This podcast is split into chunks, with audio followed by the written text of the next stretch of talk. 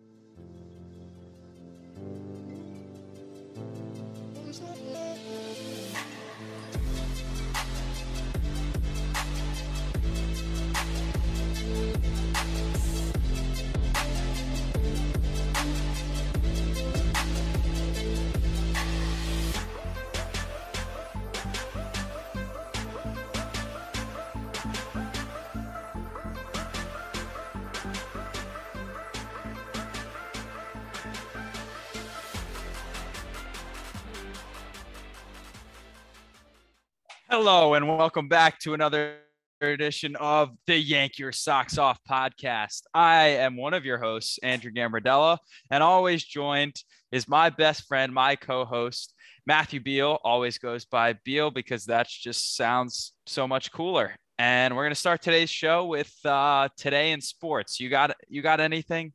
I mean, what happened this past week, Beal? Uh, today in sports by Matthew Beal. Now presenting the greatest DH of all time has just been placed onto the Hall of Fame ballot. Do you know who that is, Andrew? Uh, if you're talking about Giancarlo Stanton, then he's still active. So I don't know how he could be placed on a Hall of Fame bat- ballot. Yeah, that's not that's not possible. Well, well, actually, we'll get back to that. It is possible um, if the player were to retire for five years and then re-enter the league, but it's David Ortiz. Oh, big Senor Papi. October. Yeah, I could have said that, but I didn't want to give you the, you know, well, really, it is the truth that he is the best. But to be honest, I I don't want those words to come out of my mouth, so I held off for a good like 30 seconds. He is the best DH of all time, so I'll give you that. Yeah, and he number should... 34. Uh, he's gonna be a first ballot Hall of Famer this year. I don't think anybody doubts that. So um, yeah, speaking into existence, just gave me a little bit of joy today.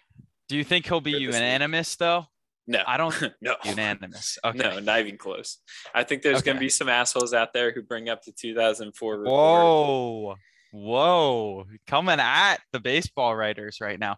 I I also don't get them. It's so weird. They make the MLB like I like how they make the Hall of Fame very um small and very you know it's it's it's definitely an upper echelon thing like a lot of other sports make it like if you're a great you're a good player you get in you got to be really really incredible to get into the baseball hall of fame. Yeah. Yeah you do. Yeah baseball hall of fame i mean it's just it's a different animal. You don't know i mean we we know where the other hall of fames are located but like but if you're thinking about Hall of Fame locations and you bring up the word Cooperstown, that has a meaning in and of itself. And um, it's just, I don't know, it's kind of like that upper echelon, that uh, that other tier VIP lounge type area. Like, like when you're talking Cooperstown, it just carries more weight than some of the other Hall of Fames. I totally agree with you. Um, in other other news, I do have to add our Giants. The tank is on, baby. Oh, yeah. We played that perfectly last night on Monday night. And uh, did you see that Dan, Daniel Jones interception? No, the first one.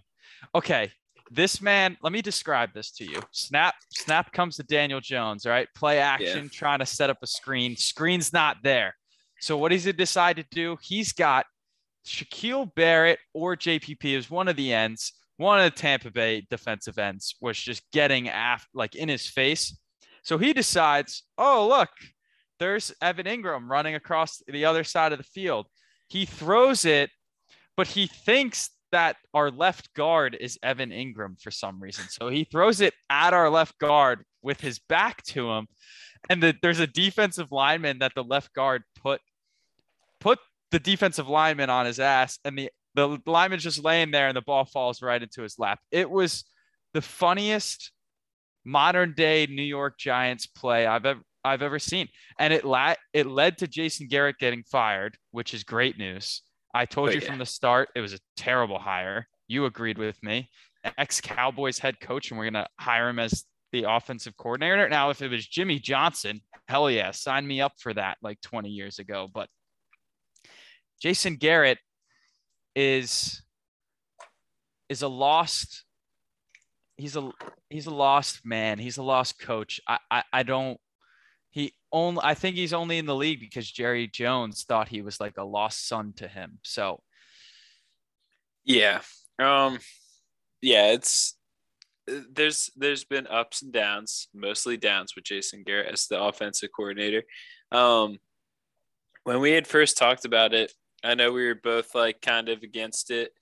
I on one hand was a little bit sold like before before the season had started before we saw him uh, in the office um, working and uh, calling plays and everything like that i i, I kind of sold myself on him because i'm like okay this dude was a head coach he ran a high powered offense for a couple years and there was a lot of good players on Dallas team in those years that he was coach there. But I mean, it still takes something to to be a productive and effective offense. And towards the end of his career, he was not.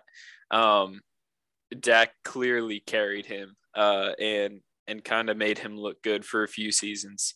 Uh, but overall, like his team suffered while he was a head coach there his last three years, and um, and so like that's the Jason Garrett that we got. But I kind of sold myself on an earlier Jason Garrett, a younger Jason Garrett, and I I shouldn't have done that, but I kind of let myself down by doing that. And once the game started, it was just very clear he wasn't the guy for the job.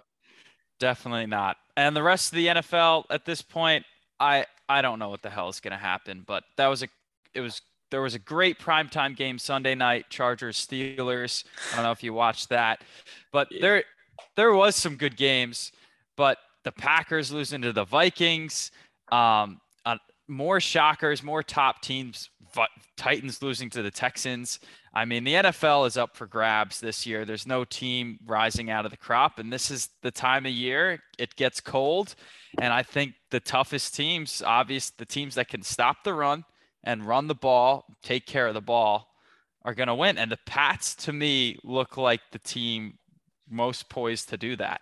Yeah, the Pats look really good. it which is scary because people were talking about last year, Tom Brady wins without Belichick, right? And people are writing off Belichick like, ah, he's not anything. Like it was all Brady.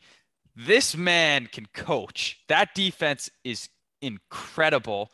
Um, I, yeah, I, I know that was probably the biggest understatement of the year, but Belichick can definitely coach, and that team is scary, especially if they get a home game or two in Foxborough in the playoffs. Like, good luck to anybody going in there. Yeah, I, I don't think you could write off Belichick based on last year. I mean, half of his defense um, wasn't playing; they're out for COVID, and uh, yeah, uh, you just you can't you can't write him off for that. You can't blame a guy who just doesn't have the personnel, yeah. and uh, and, and, he didn't have time to find the personnel. He had a defense in place. Um, it just so happened that most of them uh, didn't want to take the risk of COVID, which is perfectly fine. And uh, and yeah, he suffered because of that. But you can't write him off because he had a bad year, one year with with second string defensive players. Yeah, yeah, and he he also had you know uh temporary quarterback in Cam Newton. And now Cam Newton looks good with the Panthers. He's not bad.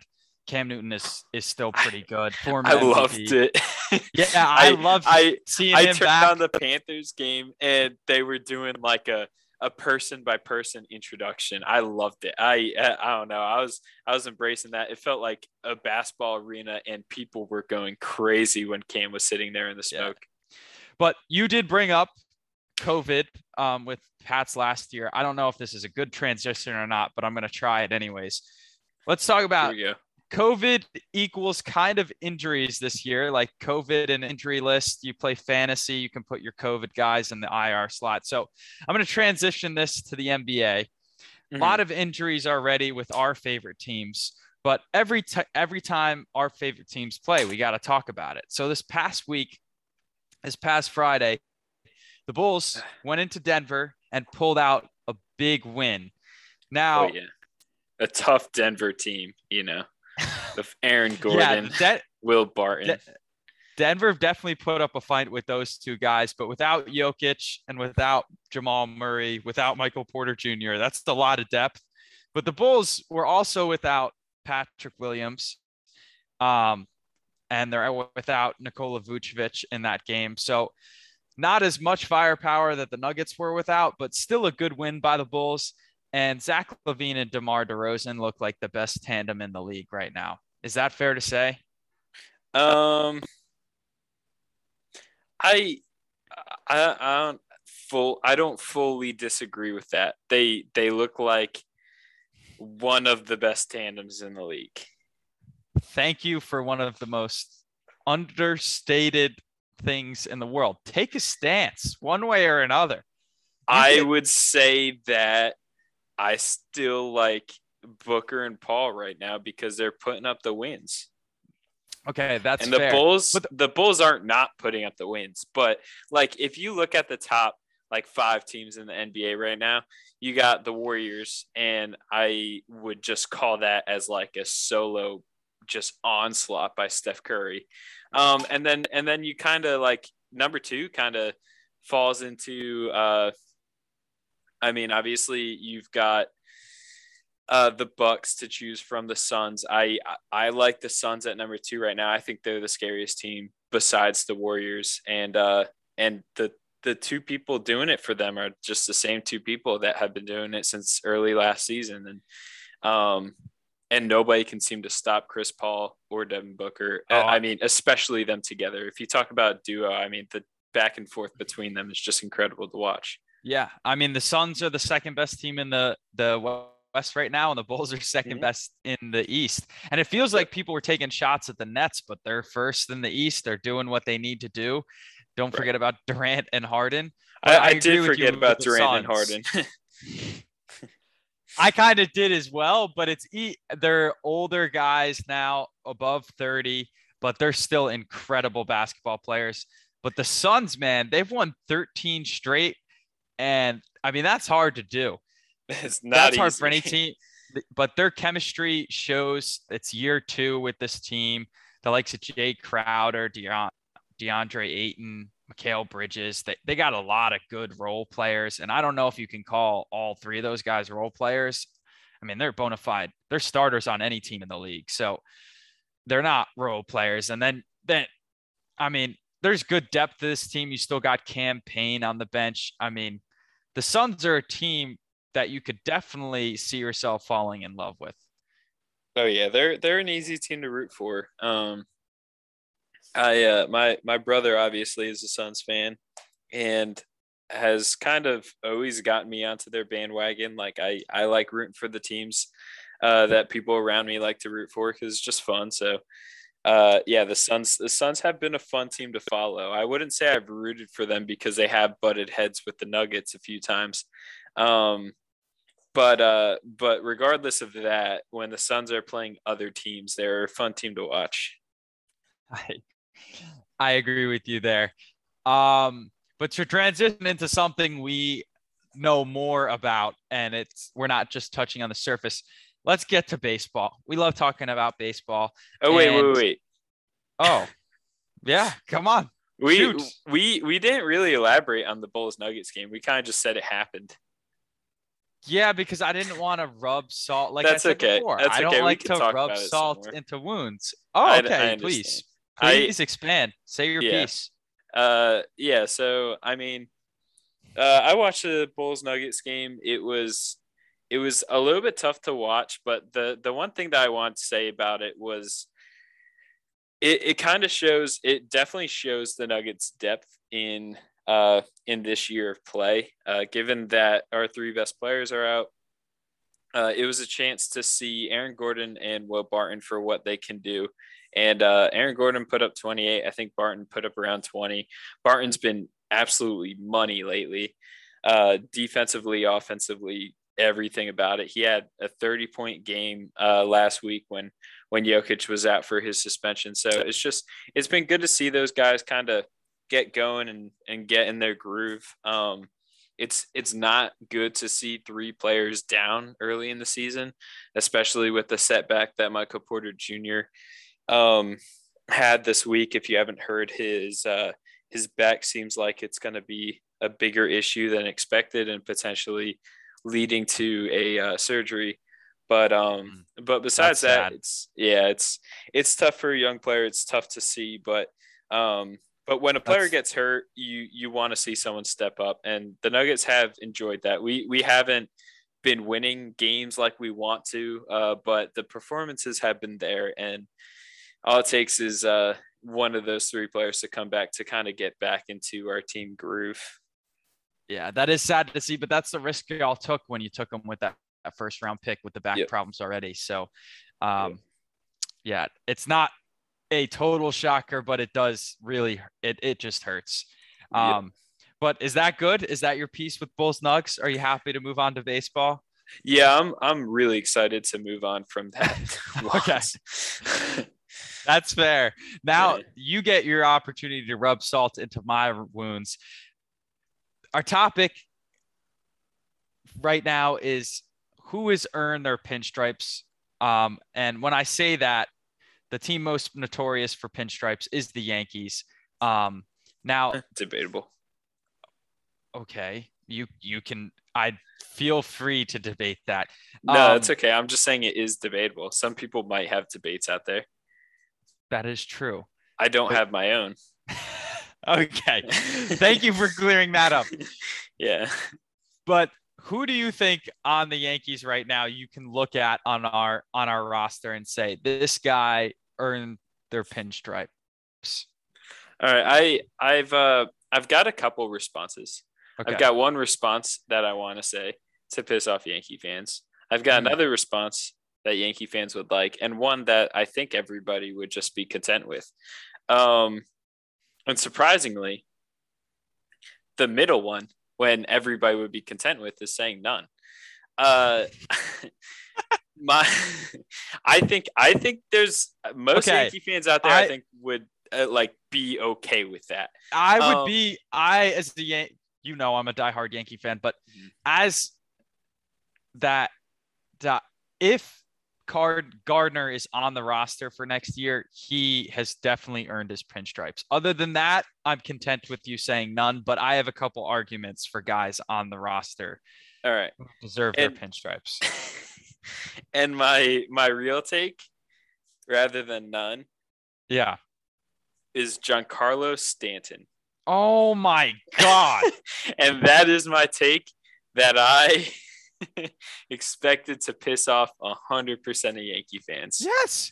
What are you talking? He's had two good years with us. This man, it, it- it's all about expectations. When you come in and you earn that amount of money, you're supposed to be MVP caliber. What he did this year is supposed to happen.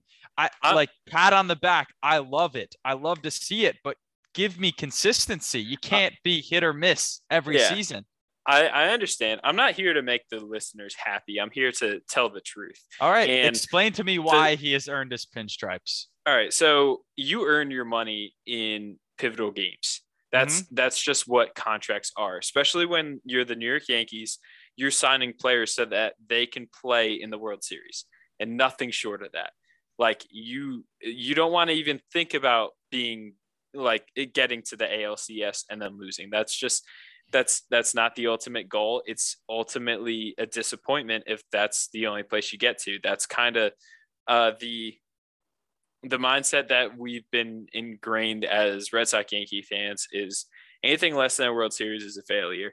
And and so the contracts in New York and Boston and other cities, LA, uh, San Francisco, obviously, is those contracts are being paid to players so that they can perform in big situations. And I'm not just saying like, you know, regular season ninth inning, um, you know, like if you get a hit here, your team wins. Like, like that's that's not the situation I'm talking about. I'm talking about situations such as the wild card game. And there was one player on the Yankees who showed up to play in the wild card game, and that was Giancarlo. He would have hit three home runs in almost any other ballpark that wasn't Fenway Park. Um, I think that is earning in of, in and of itself um, because he It's could one. have. It's one game, game. though. It's one I- game, I I know, but and we lost. Has, okay, okay, but who else has done anything for you okay, when it mattered? Aaron Judge four years ago in that Twins game in the wild card game. If You're we're playing just talking, the Twins. If we're talking about one game, the Twins haven't man, lost a playoff, uh, haven't won a playoff game in like, uh, I think 14 games or something. What is it? There's like a count going on. Like they haven't won a playoff game in like all right, next season, next season wild card game playing the playing, A's, playing the A's. Yeah, goes off. he went off in I mean, Yankee I mean, Stadium. Okay, the difference between those games is mm. you're playing the Twins, who, like I said, haven't won a playoff game in I don't even know how long. Um, the next year you're playing the A's at home. You're expected to play well in those games. When you have to play your arch nemesis, the arch rivals, the Boston Red Sox in Fenway Park, and you need to show up and be there like that is that's just a different level uh, like again i'm not talking about just these these games like like playing the twins and the a's i think 90% of MLB fans going into those games knew that the Yankees were going to win. Because when you're playing in Yankee Stadium and you have that type of lineup, nobody can keep it up with you. I know the Twins and the A's were killing it that year, but it, it's just none of those, neither of those teams All were right. able to keep up with the Yankees. And it was just an onslaught of home runs. But when you go into Fenway Park and you're playing the Boston Red Sox and you're uh, okay, uh, I, I don't mean to deviate the attention away from Giancarlo Judge, the subject of the conversation, but the fact of the matter is Gerrit Cole was taken out early in the game in the second inning. And yeah, I'm definitely offense, not going to make an argument for him earning his pinch strike. No, no, absolutely yeah. not. Um, your offense is expected to do something big because that's the only way the Yankees can win. They have to put up big numbers. They have to put up runs. They have to hit home runs. They can't just score a little bit of runs and like, you know, win the game two to nothing. That's not happening. And you need to hit bombs. Like you, singles, doubles, they don't really matter. You need to hit bombs. And Giancarlo Stanton was doing that. Like, yeah, I mean, in the stat sheet, he hit one home run. But if you if you look at where uh, those hits would have been home runs, he had three. He had one in the first. He had one in the seventh. Uh, he, you know, uh, he he could have carried team in any other ballpark. And yes, I ultimately okay. they didn't go over the wall, so they weren't home runs. But like he played his ass off and he was hitting the ball hard as heck. Ultimately, he hasn't been there for us when we needed him to in 2018, 2019. He played good last season, 2020 in the postseason, and he carried it into this season. But you got to give me another year than that. He's been the one of the. Come on, come on. I knew you. Are you just bringing this up to to screw with me? You're definitely just bit. fucking with me. yeah, bit. but yeah, did you like the argument? My... Did you did you like the? No, I yeah. hated it. No, no, you liked it. I know you no, liked it. No, I did not. Just a little bit. All right, I now with that bogus claim, as a Yankees fan, I know who's earned their pinstripes and who hasn't. I can make that claim. I have all of the power to do so.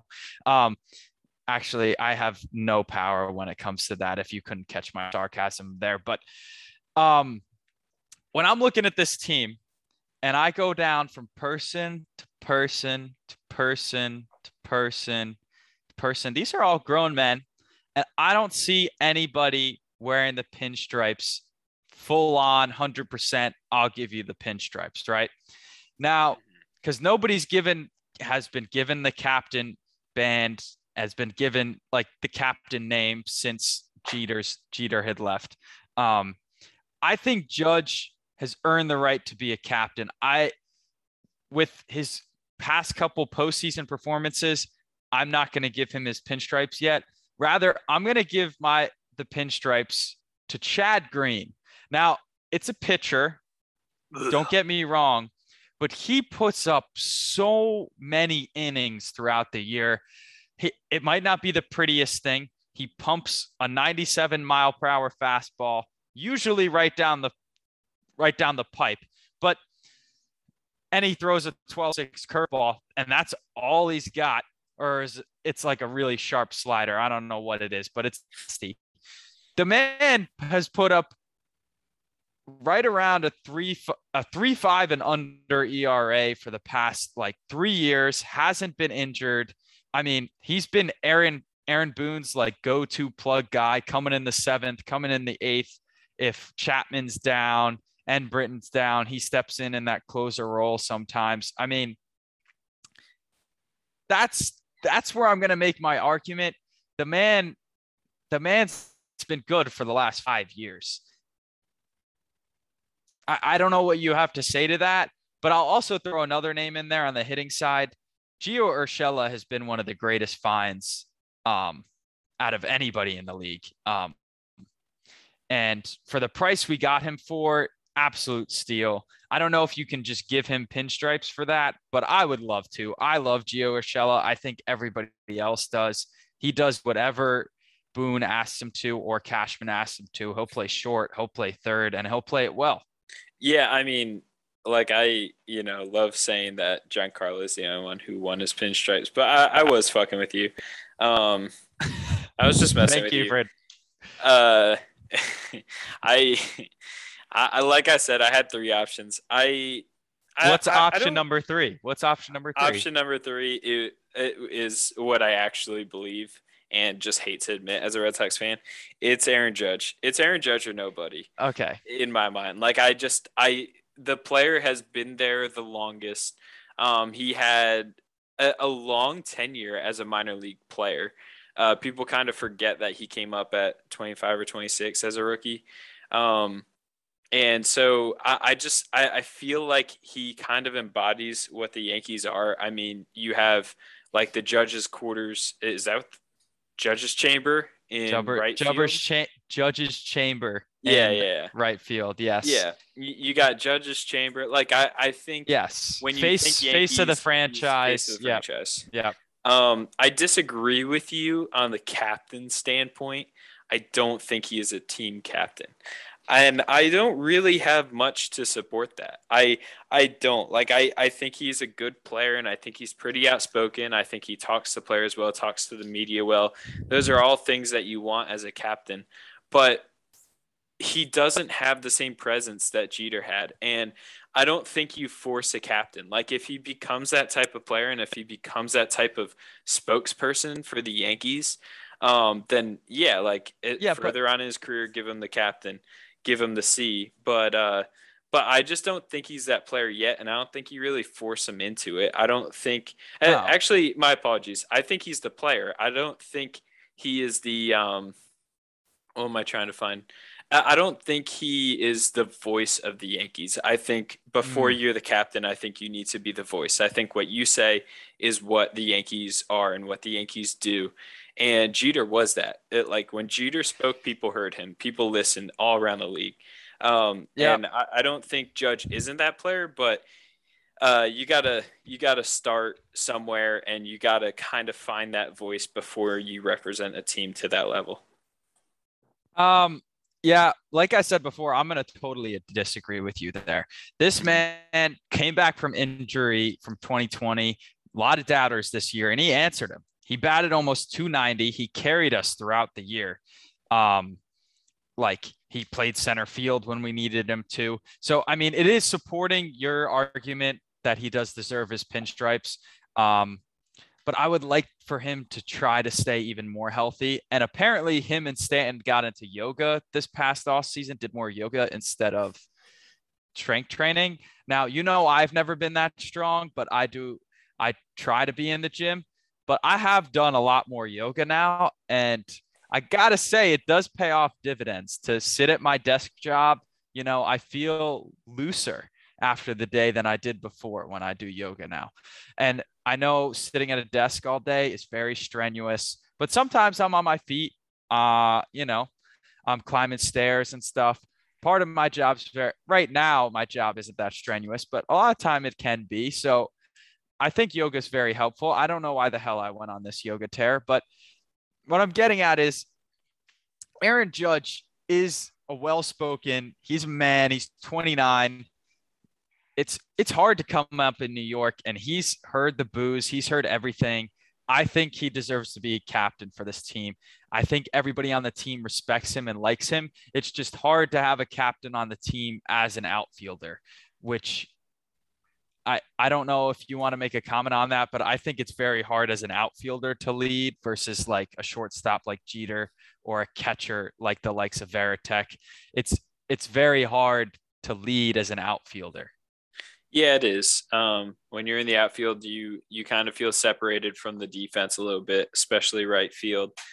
Um, it's it, it's definitely different. It's a different type of captain. Uh, there's there's a there's a different feel there when when you have a captain in the outfield.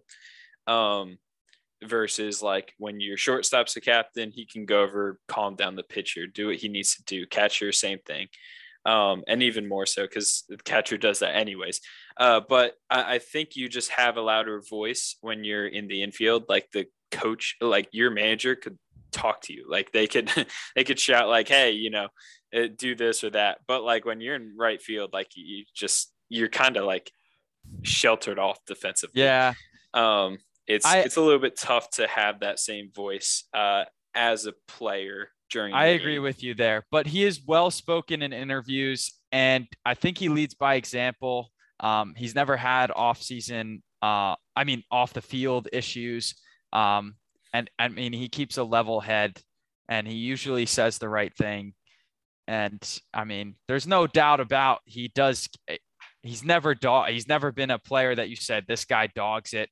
He's always laying out out there, um, putting his body on the line. So I, I, yeah, I don't know if he was on a football team. I and he looks like a f- football tight end.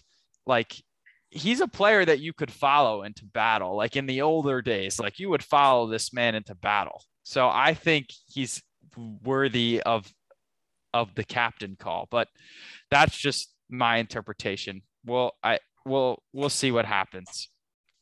Yep. Um, but now let's get into our final topic of the day. Um, we're carrying on with each division's and each team's most important need. Um, last week, if you missed the pod, we did the NL East. This week, we're going to switch it up and go over to the AL West. We started with the NL East because the Braves were in the World Series, of course. Now, who else? Who lost to them in the World Series? You may ask. The most hated team, probably in the world and all of professional st- sports maybe right now the houston astros so their division the al west um, and we'll start with the astros i mean what is your biggest need for the astros this off season obviously great team and they came up just short so what do you think they need to improve on uh, well in case you haven't heard wait i, I don't want to butcher this if i'm wrong because maybe it was just a rumor I, Verlander did sign, correct?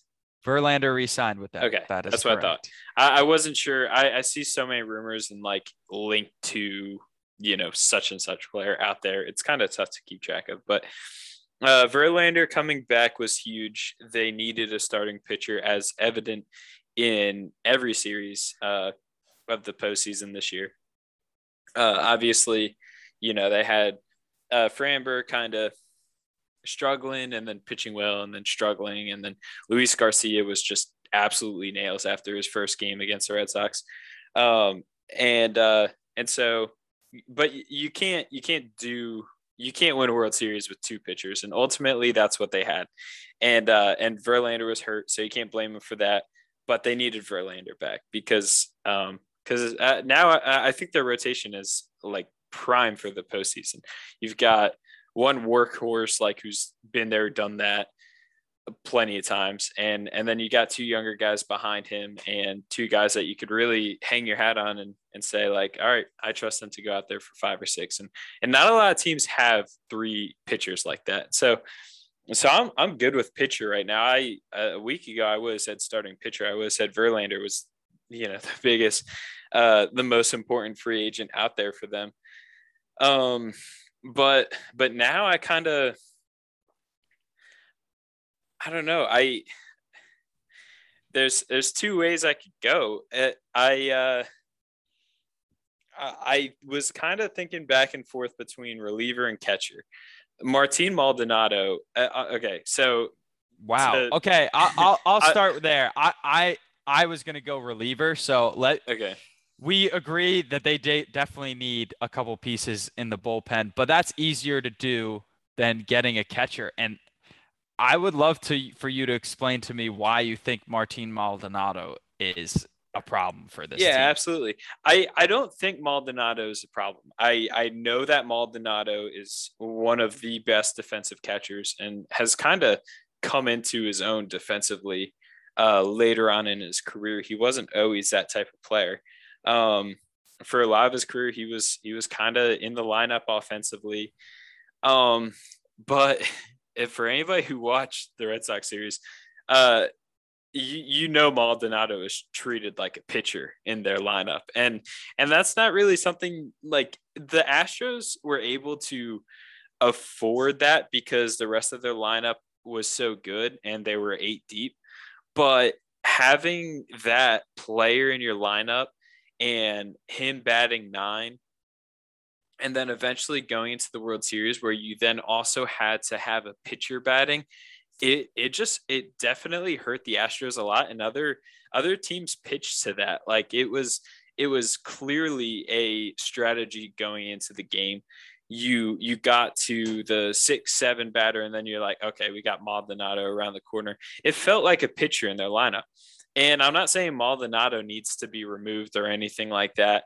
And obviously, they have Jason Castro, who's proved uh, slightly better offensively, but they didn't want to risk playing him due to his uh, defensive ability and and the the ability that Maldonado has behind the plate. They wanted to keep that, but uh, but I don't know. I I just honestly I feel like the Astros are such a complete team minus the catcher, and I I fully expect Correa to to resign in Houston.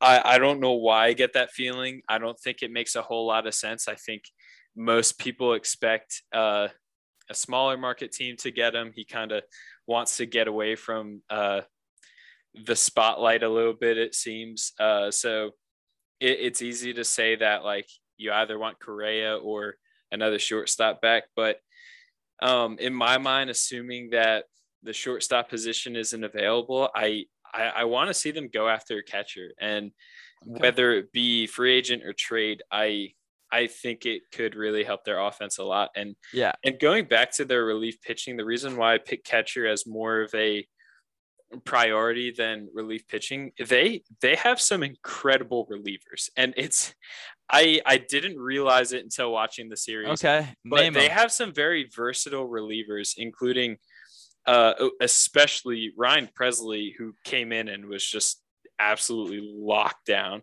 Um, Jake Odorizzi, who could eat up innings. I know that at times he's worked as a starter, but it kind of seems with the way that the MLB is moving, Odorizzi can be that three inning guy in the middle of the game if your starter leaves early. Uh, Ryne Stanek was incredible in the postseason. Uh, they just, they kind of, they they have players who they're not really necessarily paying a whole lot. Uh, Ryan Pez, Pressly is making money, I believe, but um, but other than that, they're not really uh, yeah. piling their money into their relievers. But yeah, they're kind of they have it in the reminiscent of what the Rays are doing, and I'm I'm kind of with it because mm. the Red Sox were killed by it. it whatever they were doing in their bullpen, the Red Sox could not hit in uh, in the last three games of the series. Yeah, but again, everybody needs bullpen and you gotta you gotta recycle every year. You gotta add a new piece or two because yeah. guys just get stagnant and it's with relievers, it seems like a lot more flashes in the pan than things that stick.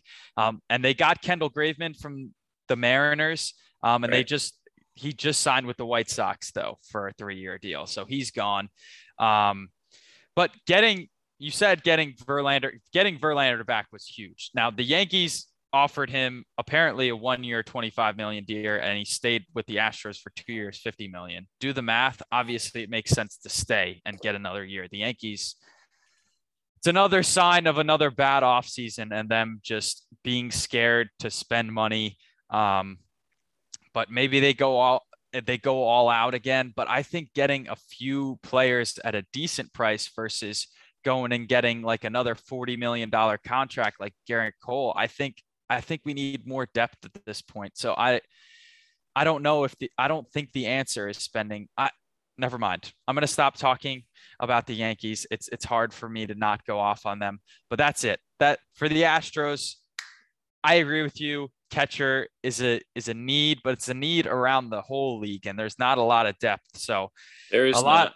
There there's got to be some prospects out there that. Oh, we might, we've got some prospects. I know, I know there are prospects, and I know you know them all, but until they get to the league, they're not they're not anything to me. They don't mean anything to me. Uh, they got to prove it Fair. in the league. There's a lot of, like I said, just said before, there's a lot of flashes in the pan in the bullpen, but there's a lot of flashes in the pan when it comes to prospects. Nothing. Baseball might be the craziest sport when it comes to the draft where players just don't pan out. Um, but let's move on to the second best team in the division, which you could argue if it was Oakland or Seattle um, this year. Seattle had a surprise year, but we'll save Seattle because they're a little bit more fun to talk about and a little bit more open. But Oakland, um, Oakland was supposed to win this division coming into the season. Um, they have a really good team when you look at them.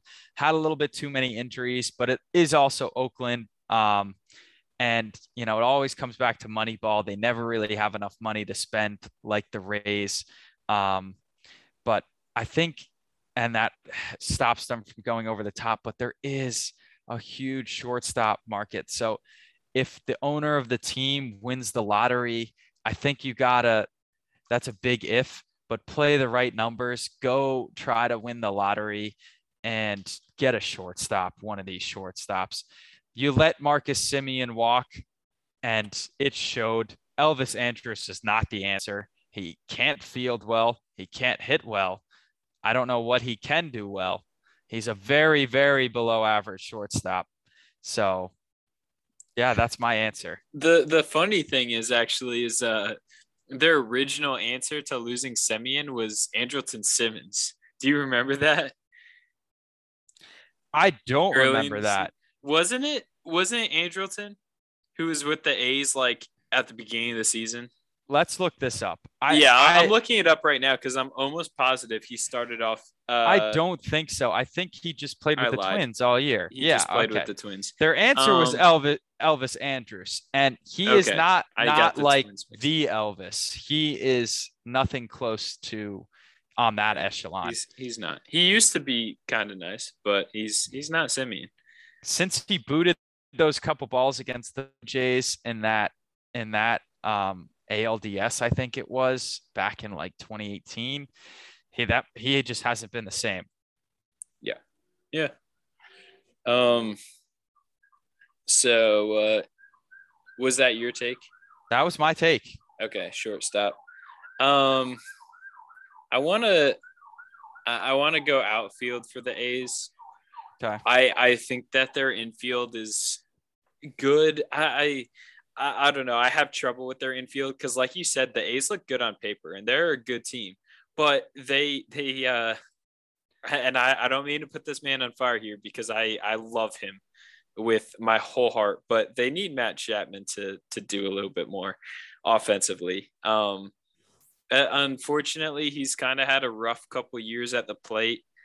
Uh, he can't really seem to get into the groove that he was in. Uh, but um, obviously, I mean, he's still playing incredibly defensively. Uh, he's still hitting home runs, but uh, but I think they just, it, I they're they're a good Matt Chapman year away from being a upper echelon uh, infield. Okay. Um, and I, I, don't think that the money needs to be spent on shortstop. I'd, I'd rather see it spent on an outfielder. Okay. Uh, that's a fair take. Um, at first, I thought you had said Matt Olson, and oh, my no, Matt eyes Olson's incredible. Lit up. So I'm glad I did, I held my tongue there because Chapman, yes, he has been on the edge of becoming a star in this league and he's just not taken that leap when it comes to the plate and that that has let them down because other than Matt Olson there's not a guy in that lineup that I say I really really fear this guy coming to the plate so that's a great take um I uh, outfield other than Laureano and center I don't and Canha maybe I I don't know anybody else in that outfield, so that's is Laureano's suspension uh does it continue into next year or is he usurped it? I think it might. I think it might. And they got Starling Marte, which was mm-hmm. a great find at the free at at the uh, trade deadline, but yeah, I was, think he's a free agent now, so he's he he, there's no way he's coming back. So yeah, outfield so outfield is a need for them. Yeah. Um, but now let's move to the team that I just mentioned a little bit, the Mariners. They're out in Seattle, great fan base, terrible weather. Um, what's your biggest need for Seattle? Um, so Seattle, Seattle's that team that they're they're sneaky and they're young. So you you have guys coming up who are just putting up monster numbers. Ty France had uh, one of the best years of AL infielders uh, overall. Um, I, I think you kind of continue to see what you got in your your young offensive players because offensively they're great. Like you you got Mitch Haniger who is always trustworthy player offensively, always hitting the ball well, always hitting home runs. Um, Jarred Kelenic coming up, uh, young prospect, kind of struggled last year, but showed signs of um, stardom. You got Julio Rodriguez coming up, uh, Kyle Lewis. Uh, you you just got a couple young players uh, that you can kind of test out, see how they're playing. Um, so I I don't really want to see them go after an offensive player. I think they need to bolster their uh, starting rotation. Uh, they had they had a couple guys last year um, pitch well towards the end, but I I think that you kind of just you, you need to bolster it somehow, get someone in there who has a little bit more experience. Um, because because down the stretch they they really didn't have that. They they had a deep bullpen last year. Um, they they made a lot of moves for relievers at the trade deadline. Um, they they even traded their best reliever, but um, uh, with that being said, um, they they also got two or three relievers back, and uh, Matt Andriese ended up having a good year. Um, why am I blanking on their closer's name that they ended up getting back? Um, can you help me out here? Uh, they lost Kendall Graveman. Correct. And they gained Andriese and oh, they they went after they got Ken Giles right? Didn't Ken, they get him from Houston? Yeah, might be right about that. I okay. could. Yeah. I think it was like a it was a weird trade. It was like um so I I heard a story about this actually. So uh Houston was in town playing in Seattle and Graveman was traded in the middle of the series. So so he he moved all of like 20 feet in the middle of like a, a series. And I think he ended up actually pitching against the Mariners in the same series that he was traded. So I, I don't know. It's just interesting stuff. Right now, I have Drew Steckenrider as their closer. That's okay. what I have found. Okay. Um, and I do not know if Andriese is still on the team, but on their depth chart not shown in relievers. So I know, yeah, no, he's he's off contract now. Um, he was he was signed uh, by the Red Sox for a year, and he was actually released in the middle of the season. Ended up pitching for the Mariners and kind of uh, thrived there. I I think uh, with a little bit less pressure, um, anybody can can kind of get back into their groove, and uh, and he definitely did with Seattle. So uh, it'd be nice to see him go back there. I think it was a good spot for him. Um, but uh, but yeah, I, I think ultimately they need a starter. Um, okay. Yeah, uh, they their lineup is young and powerful and uh, exuberant. Um, so I I don't think you really need to play around with that too much because as you start signing offensive players, it just takes time away from the younger guys, and you kind of want to see what they got they played great down the stretch last year, and um, and I don't know if they could do it again for a whole year, then you're talking about a team that's in the playoffs.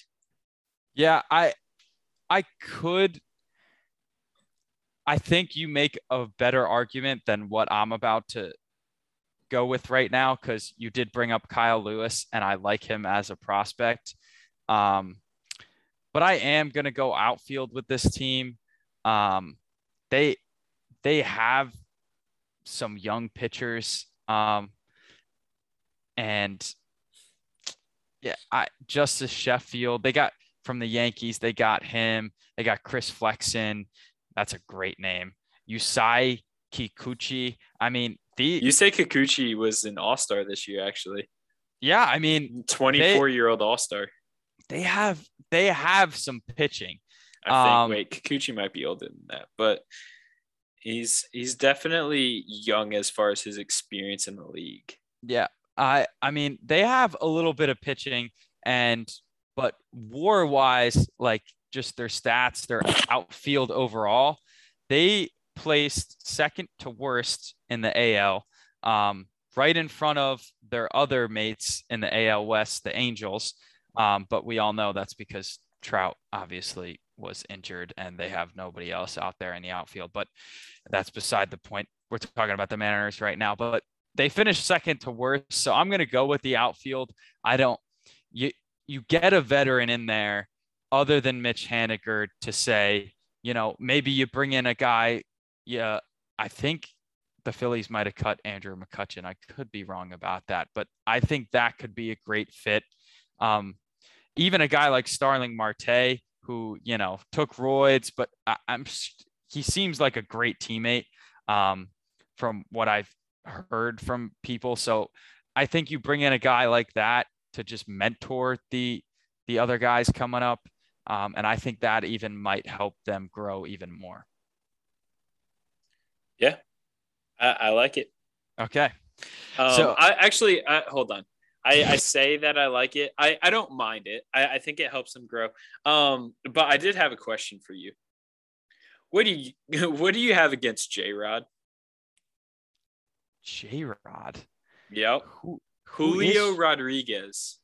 What do you mean? What do I have against Julio Rodriguez? Well, he's the odd man out if you're saying that they need an outfielder. 21 year old beast who kills yeah. the ball. Oh, just saying. Uh, Might be getting a call soon. From Julio Rodriguez. Mm-hmm. Julio Rodriguez, if you're listening to this, I no, I said he might be getting a call soon. Up to the bigs. Oh, up to the bigs. Yeah. yeah. Oh, okay. Yeah. Well, when he gets the bigs, he can give me a call too. And I, I you love prospects way too much. That I, I, I, the man batted 362 in double A last year. Um, double A, not even triple A. Let's uh, hold our horses Gibby, here. you got to know that not every player plays in triple A before they're called I up. know that. It's much more normal in today's ball. MLB. double A is pretty good ball, and that's very impressive. And I'm sure he's going to be great. But when you start seeing a major league curveball, those knees start to buckle a little bit, and uh, and you're done. You know, it's a very mental game. So I we'll see if his mental fortitude can can hang it in the in the majors. 162 games is a lot longer. It's a lot more grueling than a minor league schedule. So um, I wish the best for him, but that that's all the more reason for them to bring in a veteran to coach guys like Julio Rodriguez and Kyle Kyle Lewis. I, am I'm, I'm kind of with that. I I, I wasn't okay. ridiculing you for forgetting about J Rod, but I, you know, they yeah, they, I do agree with you. You don't you don't want to you don't want to hold those guys back at all though like you you got to play them and just have the veteran as your fourth outfielder to be there for them for practices and the dugout um, just to comfort them when they're down take reps when they're when they're slumping and and coach them through it um, so because they definitely relate more as a as a fellow player than the coaches can to them. Um, but let's let's move on to the forgotten team that I haven't mentioned yet. We got two teams left in the division. We got the Rangers and the Angels. The Rangers oh, were terrible. Boy. Let's talk about the Rangers real quick. You could go everything. You could say everything. They need everything. They really do. I'm just going to go easily here and say starting pitching because with they let Kyle Gibson walk. I mean, go go over the Giants. They traded him. They got nothing. I I I could be taking shots at here at some people, but second worst starting pitching um, WAR by average, second worst um, relief pitching by average in the in the AL, um, above wins above average. Um, they need some pitching. They need an arm or two. I don't know if they have prospects. I don't know. Get somebody in there. Anybody like I, you could. I, I, I don't know. Get get Nolan Ryan back. He'd probably be better as a as an 80, 90 year old than than the likes of pitching they got right now. Yeah, yeah, I think that's a pretty easy one. Um, pitcher, uh, you got Jose Leclerc, pretty good pitcher. I think that's that's kind of like I don't. Uh, he's not great. he's not like I. I don't know. um, Spencer Howard, I think he had a pretty good year. Um, no, he was pretty awful. yeah, like uh, it's it, yeah, it's pretty easy. It's like you got to have a pitcher. Yeah. Um, and actually, I um I don't hate everything about the Rangers. I, I think that they have a long ways to go. Um, but they've got some pretty good players who played well this year. I mean, you got Nate Lowe, uh, Nick Solak, who had a great year. Um, I I love this man, Isaiah Kiner Falefa. Um, as like I like to call him, I I call him Kiner Falafel, but um, I don't know. That dude just does everything. He's a catcher. He's a shortstop. He's a center fielder. Like you know, put him anywhere. Uh, you can never have too many utility players on your team. Obviously, Adolis Garcia had a good year. Um, I I'd like to see repeats out of those guys. Um, who knows? Um, I I fully expect that Nick Solak is to be a great player. I think Nate Lowe is to be a great player for a, a, long time to come. Both of them have shown a lot of promise. Um, but yeah, their their offense has intriguing parts, and and if you're if you're not intriguing, then you're not the Rangers because the Rangers have always had an intriguing offense that can either be incredible or terrible. So, I, I do agree with you. The emergence of Adolis Garcia in that outfield too. I mean, they got some guys that are fun to watch. Um, so yeah, I'm not totally off on the Rangers as as I am on some other teams in the league, but um, they def they they don't excite me about going for the play, even coming close to the oh, playoffs oh, no, for this no. year. yeah, okay. Oh, no. I'm glad we're on the same page about that. Yeah. But a team I am excited for. So, what are you going with as as the, your whole? I I I don't think I caught that. Oh, What's I said I said pitcher because I was okay. I was right. laughing We're, and saying that like you can't not go with pitcher. Yeah, there's just nobody. Yeah, I I agree with you there. Um, so a team that I think could make a big move, and they've always been on the cusp, and Trout just can never stay healthy. But I, the Angels are doing some things right this offseason. And if they can have their big pieces stay healthy, I think this is a team that if Correa is gone from the Astros, um, Oakland doesn't make a move probably because they don't, they never make a move um, and they might take a little step back. Seattle could have been a, just a flash of a pan. I think the Angels could surprise people and win this division. Um, but the thing that they need, if they're going to continue to spend money, uh, they need a shortstop. Uh, eh, there's a lot of teams that need shortstop and catcher in this league because those are the positions that lead your team. They're the leaders of your team. Um, but they had Jose Iglesias playing short this year um, who and he took most of their plate appearances there, but he he carried them to the worst WAR above average at the position in the AL, um, and then he went to the Red Sox for that playoff run. So they got Luis Rengifo and David Fletcher. Maybe Fletcher plays a lot of third base for them, and he's a he's a decent player. I mean, a lot of second base for them, but he really shouldn't be playing a lot of short. So I, they need some shortstop help.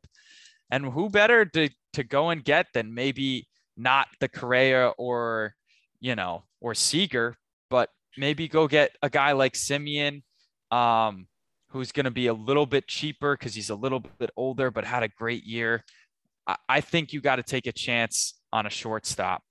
Um, but they did. I just, I do just want to say one thing. Um, the Angels have went out. They've signed the reliever Aaron Loup from the Mets. They got Tyler Wade from the Angels. I don't think Tyler Wade is the answer for them at short. He's a great utility man.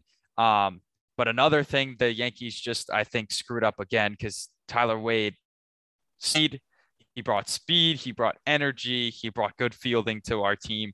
Now he can't hit for power at all, but the Angels have signed Syndergaard, Loup. Um, I'm forgetting somebody, right? Uh, uh just Tyler Wade.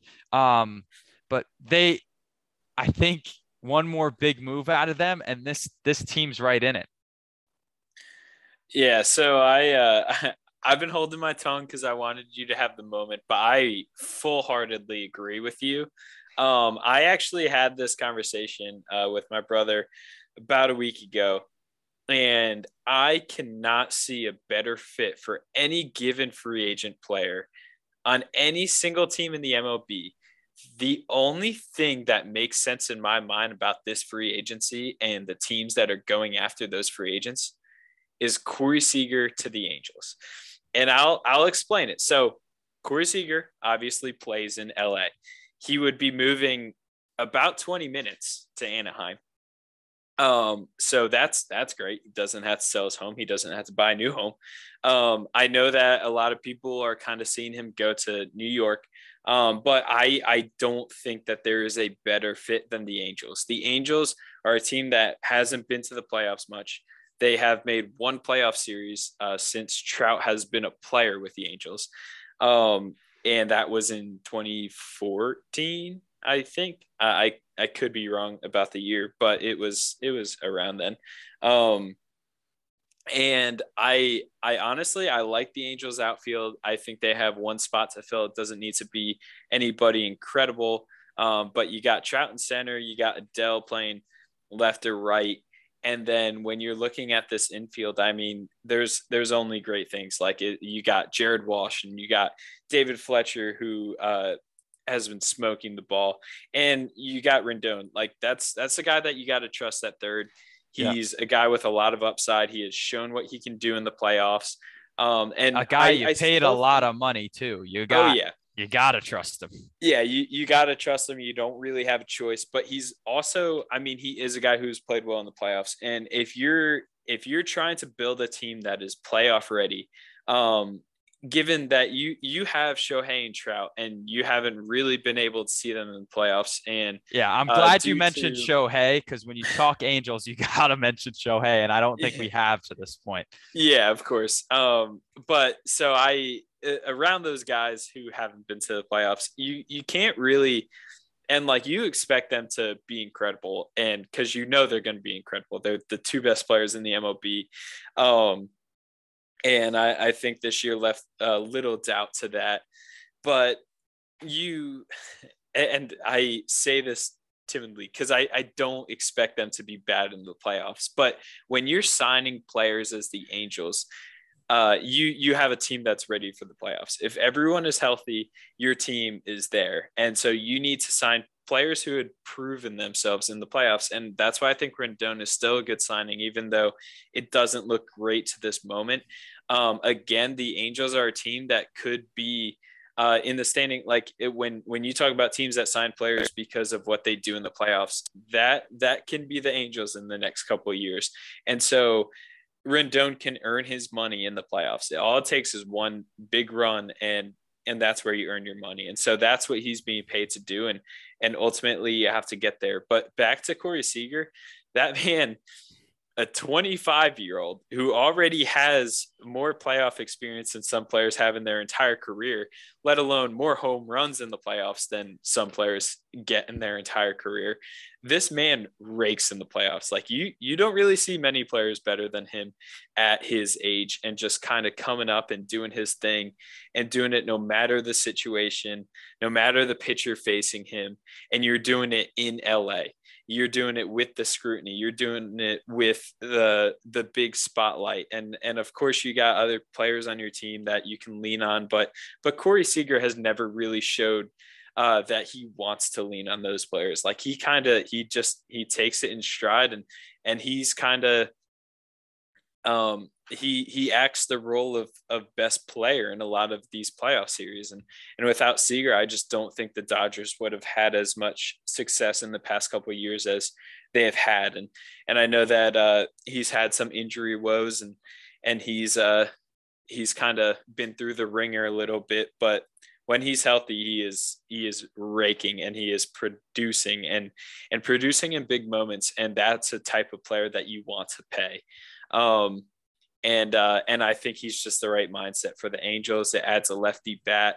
Uh, when you have Shohei, Jared Walsh, and and Correa, uh, Correa I'm sorry, uh, Seager in the same lineup, uh, no righty's going to want to face you, and and then you got Trout and David Fletcher and Anthony Rendon. I just I, I think like the universe is your option there. Like you just you really you can't go wrong with a lineup like that. And so I'll agree with you on shortstop, but more specifically, Seager's your guy and he's your only option. You have to get Seager. Um, I agree. I agree with you. Um, I think, yeah, Seager is a great fit for every team, though. That man is incredible. Um, he's such a hard worker and he loves baseball. He is a baseball player. Yeah, and and from what I'm hearing now, the the Yanks are not really that in on Seager. Ooh, um, it's a mistake. Yeah, it's a mistake. you got a short porch in the left, um, but who knows? Seager probably doesn't want to leave um, the Dodgers, and the Dodgers have money they they could always spend money too. They're they're another huge market, but so are the Angels, another team. Um, the bait they're they're usually they're called like the baby LA team, I guess, because they're in Anaheim, but they still have a lot of money to play with. Um, oh yeah, and I'm I sure mean, he he wouldn't mind going there. It's not a big move for him, and yeah, you make a phenomenal point. and yeah, if the Dodgers don't give him the respect that he thinks he's due with this contract, which he is due, a huge contract, at least 30 mil a year, um, then yeah, go elsewhere. Yeah. And uh, I mean, if if you're the Angels, you're in a good spot right now. Um, your your team, you currently have Mike Trout and Shohei Ohtani. What player doesn't want to play next to those two guys? I mean, at the end of the next 10 years, uh, I don't even think this is that bold of a prediction to make, but like those are two players that you could see on like uh, this, uh, um, excuse me, uh, like the recent Mount Rushmore of baseball. I mean, they are two players who have been the face of, uh, well, the face of baseball is a different, longer discussion. But as as a baseball fan, when you hear the name Mike Trout, you think, okay, he's the best player in the league. Like you don't want to face him. You want him on your team. Um, that's that's what comes to mind when you think of Mike Trout. And then you think of Shohei Ohtani, and you think of the things that he has done and things that he's done that haven't been precedented. Um, I just think those two guys are uh, extraordinary baseball players, obviously, um, but also revolutionary in the way that they play the game. Um, Mike Trout arguably is one of the first five tool players uh, and most recent since um, you got, I mean, Mickey Mantle and Ken Griffey Jr. But other than that, there's nobody else who's done what Mike Trout has done, and and there's absolutely zero people who have done what Shohei has done. And so I, I think as a baseball player, you want to play with those guys. Um, I don't know how long the contracts they'll be able to sign with with what they have on the books, but like you said, the Angels are a big market team and they can go out there and uh, sign big contracts. And so if it comes down to it, I don't think they're going to be afraid to pay Seager his quote and what he's asking for and and try to outpay their their hometown rivals in the Dodgers. Um, but yeah, we'll see. I mean, they they they have all the pull that they could possibly ask for, and uh, and I I don't think there's any player who wouldn't want to go and play in Anaheim. Try yeah. to try to bring I, back a chip. I agree with you, and they're definitely the team that has started this free agency and said we're going for it. Um, they've made a plethora of moves already, and I don't think they're slowing down. So hats off to their GM and hats off to that organization because they got a good foundation. And I mean, we'll see what happens for the year, but I would early on. I mean, this is way early, and I'm sure we'll do predictions closer to the season. But this Angels team right now, with question marks throughout the division, I mean, you still probably got to have to take the Astros, but I want to take the Angels. Nobody wants to root for the Astros. I, I want to take the Angels too. I mean, they they weren't a bad team this year, and like if you really break down their offense, I mean, like you you have Jared Walsh as like an, an incredible breakout player. Like I mean, this dude was killing it all year long. Ended up with 29 home runs, 98 ribbies. Um, 277 batting average, uh, and uh, David Fletcher out there putting up uh, high batting average numbers. Obviously, not many home runs, but uh, but you're not really you're you can't really ask for that from a second baseman unless if you have Marcus Semien on your team and he happens to be playing second base. But um, but yeah, the rest of the team, I mean, you can really hang your hat on a lot of these offensive players, and and I think the offense is there. Uh, I I think I do think that they need a shortstop uh, to kind of bolster that offense. But with Mike Trout coming back next year, um, I I really think that they are a high power offense that off uh, uh, opposing teams can do very little against, and you just you don't want to see Ohtani and Trout hitting back to back. That's just right. That's not a sight that's it's fun. just a question if they're gonna stay healthy or not. Right. Um, but that that was a great conversation. I really enjoy talking about the AL West. There's a lot of excitement in that. So yeah. if you want to tune in, tune in next week, and we're going to talk about. We're going to move over to the NL West um, for next week. Um, does that sound okay with you, Bill? Uh, that sounds okay. yeah, not as exciting. The first team that comes to mind is the Diamondbacks in that division, and that doesn't bring a lot of Ketel Marte is amazing. But that's for next week. Um, thank you for tuning in. Check us out at our Instagram at Yank Your Socks Off. Feel free to reach out to us. Um, anything else you'd want to add, Beal? Um, I I think I am good. Uh, yeah, be ready for the NL West. Um, oh man, the NL West. Yeah. Yeah. Uh, yeah. yeah. That's that's it. Um, but it. I don't it love is, the West. If you couldn't tell, I, I have my reasons. Hmm. I mean, I know we're being very sarcastic here because we've only talked about the Diamondbacks in that division, and there's some other really good teams in that division. But we'll get to that next week. Thank you for tuning in, y'all. Love y'all. Um, this is the very start of this podcast. So if you're here now, um, it's going to be bumpy ride, but if you can hang in there with us, we really appreciate it and we love you guys. Thank you for coming. Right. And have a wonderful afternoon, evening, morning, night, and day.